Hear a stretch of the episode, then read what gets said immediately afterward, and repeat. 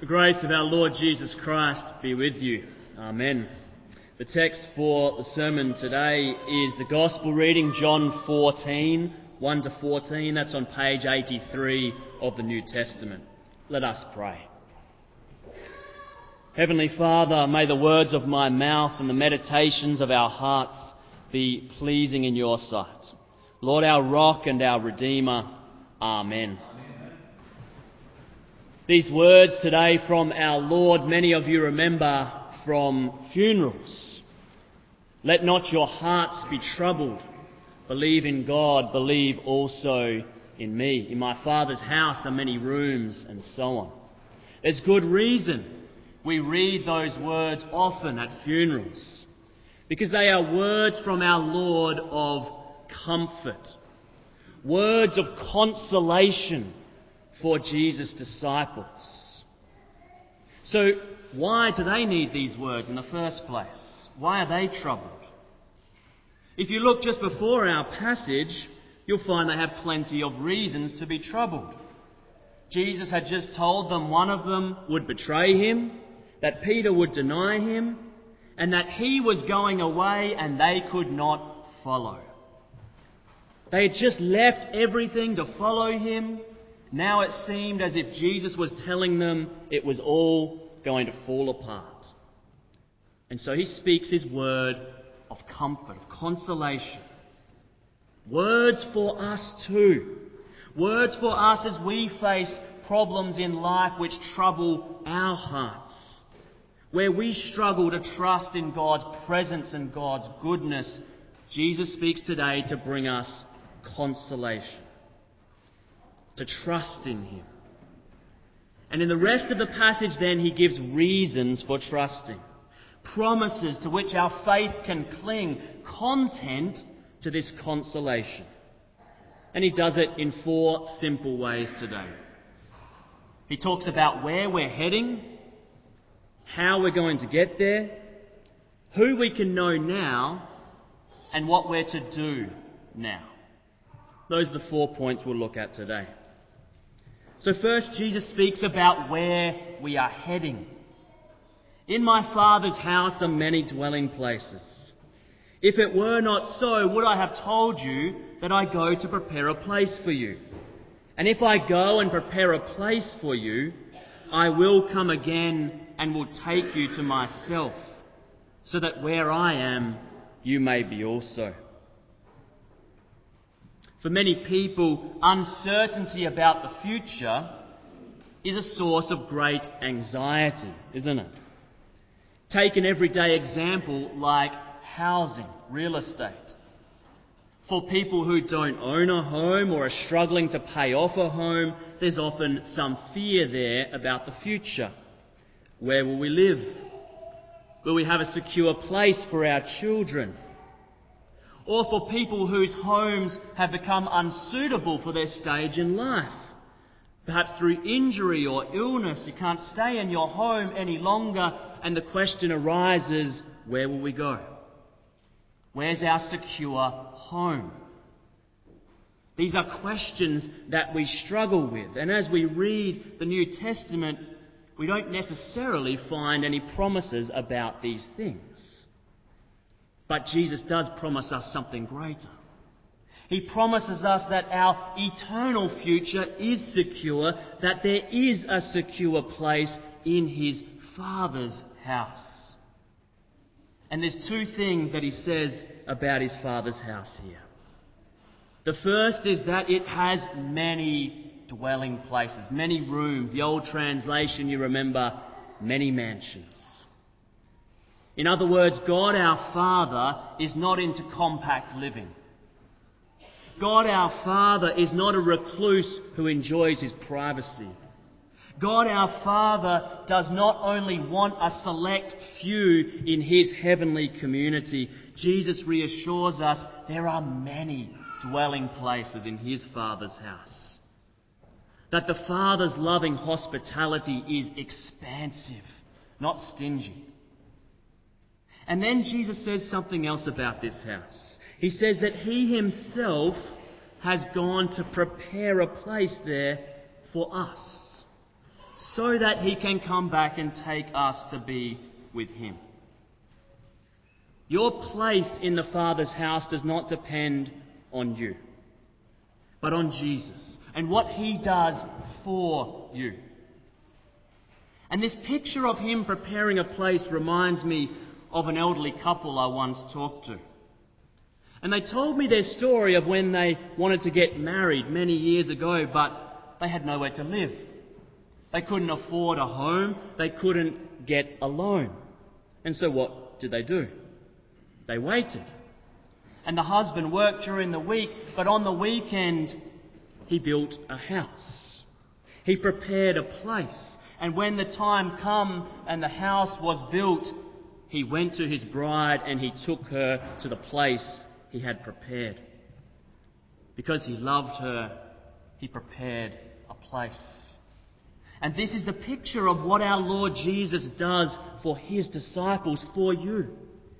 This is his first word today of consolation to the troubles of our heart, to tell us where we're going, the security of the Father's house. Next, though, there's the question of how to get there. Thomas asks the question. Thomas, who can always be relied on to call it as he sees it. He says, Lord, we don't know where you're going. How can we know the way? Jesus says to him, I am the way, and the truth, and the life. No one comes to the Father except through me. Uncertainty about the future can trouble our hearts, but so can the actual path we are to travel in life. And so we struggle with other questions too. Am I in the right job? Is our family on the right track? Can I do more with my life? Am I going in the right direction? Every human being struggles with these sorts of questions at some level, and beneath them are deeper questions. What is the ultimate way to happiness? What is the way to enlightenment? What is the way to eternal joy? What is the way to God? And every great religious teacher comes along and says, Let me show you the way. Or let me show you a way. And while everyone else comes and says, Let me show you the way, it's only Jesus who says, I am the way. Christianity is not about a set of principles, it's about a person. When I was reading this again during the week, I thought of my visits to hospitals. Some of you know what it's like to navigate some of the big hospitals. And you go to the desk and you ask to see Bob Smith, and they say, Yeah, sure, no problem. He's in Ward 8G, room 5, bed 3, straight up the hall. Take the fourth lift from the right, turn left, veer right, 50 metres, blue line, you're right there. Thank you very much. But then sometimes you go to these hospitals and they have these volunteers at the desk. And one of them will say, Bob Smith, 8G. Sure, let me take you there. Come with me. And gee, I'm relieved when that happens. Jesus doesn't just show you the way, He is the way. He doesn't just come to teach you some truth, He is the truth. He doesn't just come to model a good life, He is the life and He gives you life. All that we search for and long for is embodied in Him. And as you are baptized in Him and trust in Him, He is taking you to the Father. And that's his second word of consolation today to troubled hearts. How to get there. Then he speaks another word, doesn't he? Which is to tell his disciples that this Father who wants you to live in his house forever, who is accessed only through Jesus, this Father is not only available to you somewhere off in the distant future, but you can know him now as you know his Son. This is what Jesus says. If you know me, you will know my Father also. Whoever has seen me has seen the Father. Believe me, I am in the Father and the Father is in me. Now, this is taking it up a notch.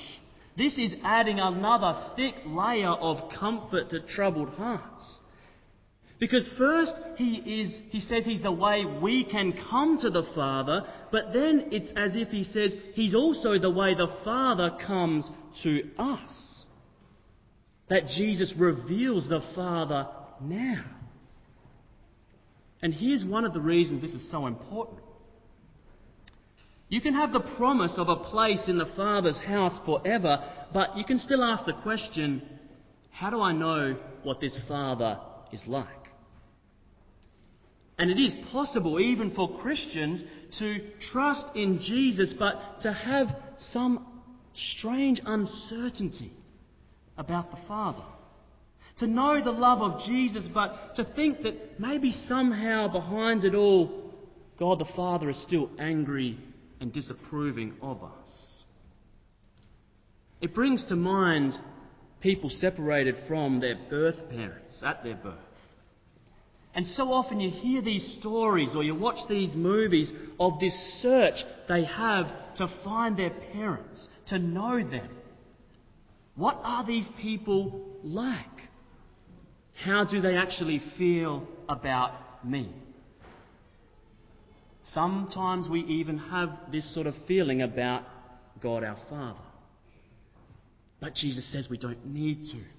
He says God our Father is not some unknown quantity off in the future. If you want to know the Father, who He is, what He's like, what His disposition is towards you, you look at Jesus. And that's how you know. And when you look at Jesus, what do you see? You see one who is full of grace and truth. You see one who shows compassion to the hurting. And most of all, you see the one who, right after this conversation, is going to the cross. It's Jesus' death and resurrection that reveal to you the love of God your Father. Just as it's Jesus' death and resurrection that prepare that place for you. Just as it's Jesus dying and rising that open the way for you. As Jesus lays down his life, the loving heart of the Father for you is revealed, and you can know that now. That's his third word of consolation to troubled hearts today. And then there's the final one, which is about what we're to do. This is a bit surprising. This is where Jesus says this Very truly I tell you, the one who believes in me will also do the works that I do, and in fact will do greater works than these, because I am going to the Father. Now that's an astonishing promise. Perhaps they thought that Jesus' work was coming to an end. Perhaps that was part of their troubled heart. And so Jesus says, No, as he ascends to the Father, and as he sends his Spirit by implication, this will actually release a greater and more powerful work of God in the world. But what's incredible here is not only that this will happen, but that it will happen through his disciples through the church, if you like, that we will do even greater works. How can Jesus possibly say this? There's a lot of things we could say here. You can think, for example, about just how far the church spread and just how much it grew after Jesus' ascension than it did in his actual earthly ministry. Jesus was reasonably local with a small group. The church has spread to the ends of the earth with millions of people. You can think about things like that and how perhaps that's part of this promise. But as this applies to us today, I'd rather focus on not so much what these greater works are, but how we do them. Because I think Jesus tells us that very clearly as he talks about prayer. This is what Jesus says straight after. He says, The disciples will do greater works, and then he says, I will do whatever you ask in my name, so that the Father may be glorified in the Son. If you, in my name, you ask for anything, I will do it. So, in other words, how do we do these greater works? By praying. And notice then that ultimately they're not our works alone, but they're God, the Father, Son, and Holy Spirit's work in which we are graciously invited to participate as we pray. Now, this is another word of consolation to troubled hearts. Because maybe you sometimes look at people in the church who seem to be so capable, people in the world who seem to be so influential, who really seem to have an impact for God. And maybe they do. But hear Jesus' promise in this text that it's as you pray in Jesus' name that you can be sure you are involved in the great work of God in this world. In fact, we could even say that some of the greatest work you will ever be involved in as a Christian is done on your knees, so to speak, is done in the quietness of your rooms, is done as you pray, as you ask in Jesus' name. We heard in that second reading today that we are a royal priesthood. We intercede for others to God as we pray. And He promises He will act. He promises that He will act according to the prayer offered in His name that brings glory to Him and His Father.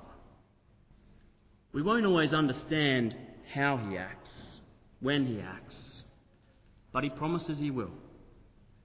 So are you troubled in heart? Jesus encourages you to pray.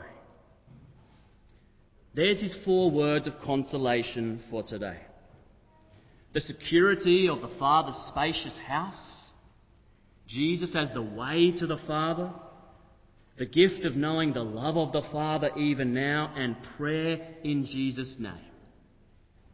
So, in your particular situation of life this day, hear Jesus' words to you one last time. Do not let your hearts be troubled. Believe in God. Believe also in me. In the name of Jesus. Amen.